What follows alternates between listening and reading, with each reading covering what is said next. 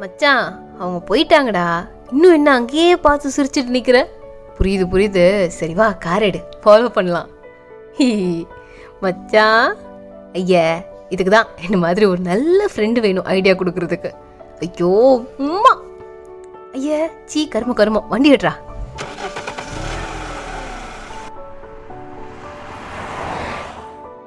டேய் வசதியா போச்சு போ.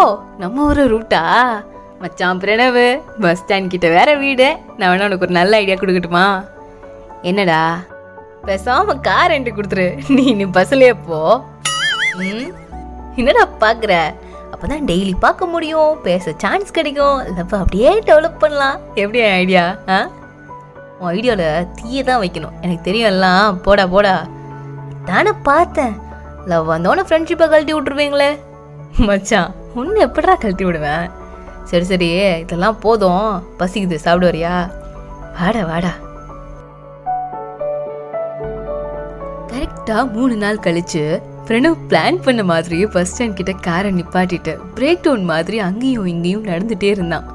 அனாமிகா வர டைம் ஆச்சு. ஆனால் இன்னைக்குன்னு அவ வர ரொம்ப டைம் ஆன மாதிரி இருந்துச்சு. பிரணவுக்கு அடிக்கடி கால் பண்ணுற ஒரே ஆள் ஆதி மட்டும்தான். சொல்லுடா என்னாச்சு? இன்னும் வரலடா வெயிட் பண்ணிட்டு இருக்கேன் சரி சரி அல்லாத எத்தனை பேஷண்ட்டை வெயிட் பண்ண வச்சிருப்ப? வெயிட் பண்ணடா டேய். டே டே டே வந்துட்டாங்க வந்துட்டாங்க வை வை வை. மச்சான் உன் ஃபேஸ் தெரிற மாதிரி இல்லைடா இல்லைன்னா பார்க்காம ஏதாவது போயிட போகிறாங்க டேய் போய் மூறா நீ வேற.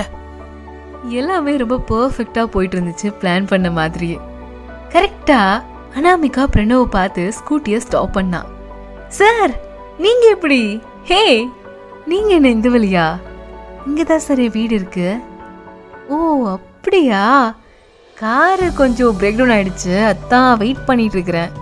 என்னாச்சு சார் தெரியலீங்களே? அதான் பார்த்துட்டு இருக்கேன்.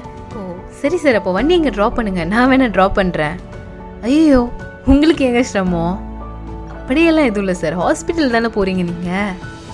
ஆ ஆமாம் பட் பிரச்சனை இல்லைங்க. நான் ஃப்ரெண்டுக்கு கால் பண்ணியிருக்கேன்.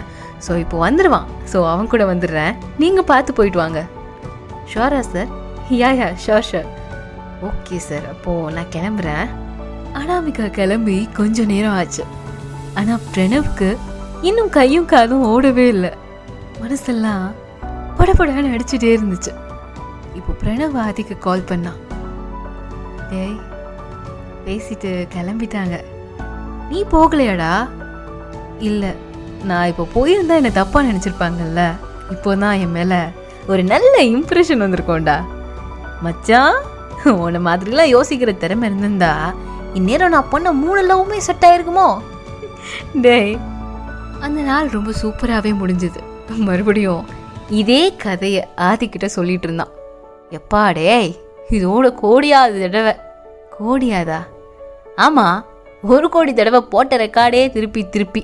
விஜய் டிவி விட ரொம்ப மோசமானவனா இருக்கியடா நீ. ஆமாம் மச்சான் காரங்க.